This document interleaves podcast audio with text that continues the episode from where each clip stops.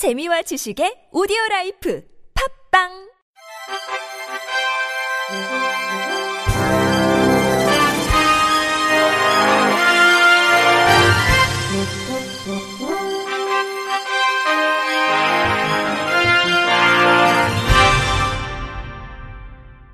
청취자 여러분 안녕하십니까? 5월 9일 수요일 KBRC 뉴스입니다. 제가 장애인 4명 중 1명이 최근 1년간 학대를 경험한 것으로 나타나 장애인 학대 범죄에 대한 대책 마련이 요구됩니다.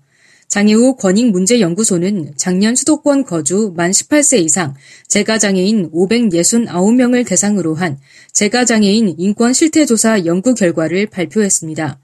연구 결과 재가장애인 25.8%는 최근 1년간 정서적, 경제적, 신체적, 성적 학대나 유기 및 방임 중 한 가지 유형 이상의 학대를 경험했고 두 가지 유형의 학대를 중복 경험한 경우도 8.4%에 달했습니다. 정서적 학대가 52%로 가장 높았고 이어 신체적 학대, 경제적 학대, 성적 학대, 유기 및 방임 순으로 분석됐습니다. 이러한 학대에도 신고해도 달라지지 않는다. 가해자가 가까운 사람이므로 보복이 두려워서 등의 이유로 피해자의 59.2%가 학대에 대해 대응을 하지 않는 것으로 나타났습니다. 또한 실제 정부기관의 지원을 받은 학대 경험자는 전체의 22.5%밖에 되지 않는 것으로 드러났습니다. 장애우 권익문제연구소는 지방자치단체가 학대 의심 사례를 발굴하고 장애인 권익 옹호기관과 협력함으로써 사전 예방과 지역사회 보호 협력 체계 구축을 위해 노력해야 한다고 강조했습니다. 보건복지부가 노동력 착취 등 학대에 노출된 발달장애인을 찾기 위해 오는 25일까지 장애인 학대 피해 실태 조사를 실시합니다. 18세 이상 70대 이하 지적장애인, 자폐성 장애인을 대상으로 하며 신체적, 정서적, 성적, 경제적 착취, 유기 및 방임 등 5개 유형으로 나누어 조사합니다.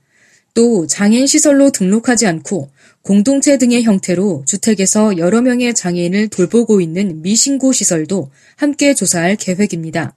전국 읍면동에서 직접 현장 조사로 진행되며 장애인 학대 신고 전화는 1644-8295번입니다.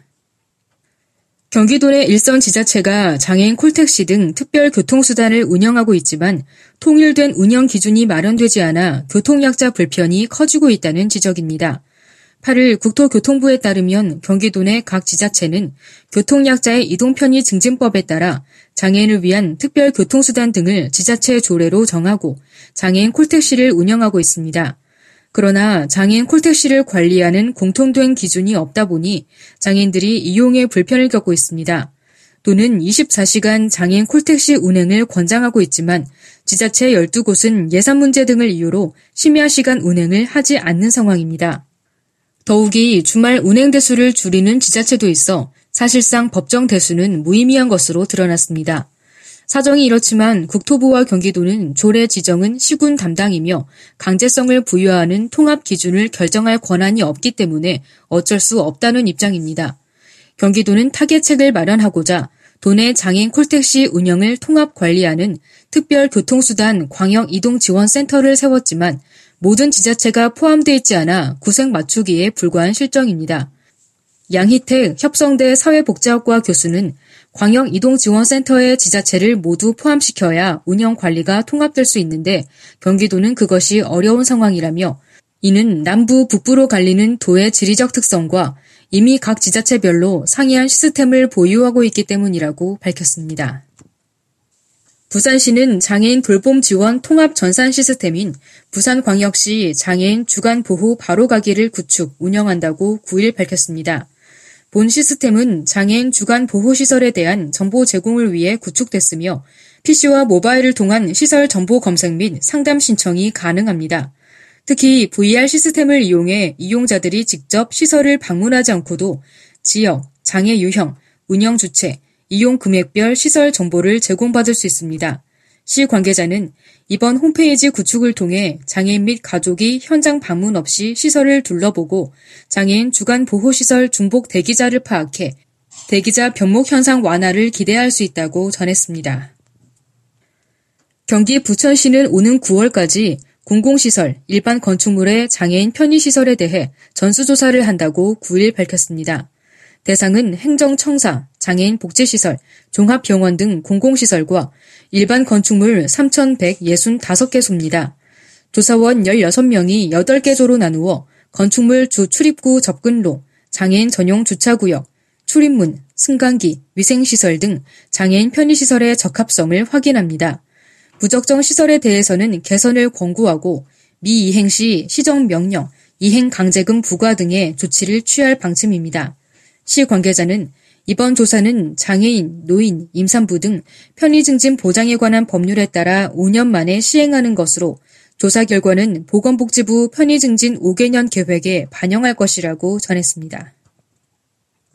가천대학교가 지난 8일 가천관 중회의실에서 대한장애인체육회와 장애인 체육 발전을 위한 상호 협력 협약을 맺었습니다.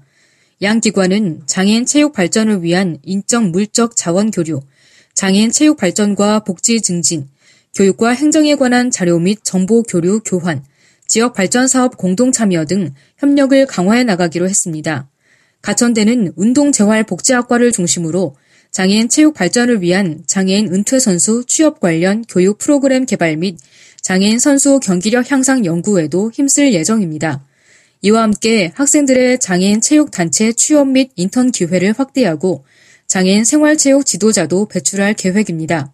이기리어 총장은 가천대는 2014 인천 장애인 아시안게임 운영을 돕고 교육부 특성화 사업단 중 하나인 바람개비 보건과학 사업단을 운영하는 등 장애 운동 재활 역량을 충분히 갖추고 있다며 가천대 길병원을 중심으로 최고 수준의 연구 인프라를 활용 장애인 체육 발전에 기여하겠다고 전했습니다. 전북 완주의 한 장애인 단체장이 공금을 횡령한 혐의로 경찰 조사를 받고 있습니다. 9일 전북지방경찰청에 따르면 완주 한 장애인 단체 전 회장 A씨는 자신이 단체장으로 재직하던 지난 2016년과 2017년 완주군이 지원하는 보조금 4천여만 원을 횡령한 혐의를 받고 있습니다. A씨는 회계 업무를 맡고 있는 직원의 통장으로 보조금을 빼돌린 뒤 개인적으로 사용한 것으로 조사됐습니다. 의혹이 불거졌을 당시 A씨는 횡령 사실이 없다며 혐의를 부인했지만 최근 자신이 빼돌린 4천여만 원을 단체 통장으로 입금한 것으로 확인됐습니다. 경찰은 A씨의 수법에 비춰 추가 범행이 있을 것으로 보고 수사를 확대할 방침입니다. 끝으로 날씨입니다. 내일은 전국이 대체로 맑겠습니다. 아침 최저 기온은 6도에서 12도, 낮 최고 기온은 18도에서 24도로 오늘과 비슷한 수준을 보이겠습니다. 당분간 기온은 평년과 비슷하겠으나 낮과 밤의 기온차가 큰 만큼 건강관리에 유의해야겠습니다. 바다의 물결은 서해 앞바다에서 0.5m, 남해 앞바다에서 0.5m에서 1.5m, 동해 앞바다에서 0.5m에서 2.5m로 일겠습니다. 이상으로 5월 9일 수요일 KBRC 뉴스를 마칩니다. 지금까지 제작의 안재영, 진행의 홍가연이었습니다. 곧이어 장가영의 클래식 산책이 방송됩니다.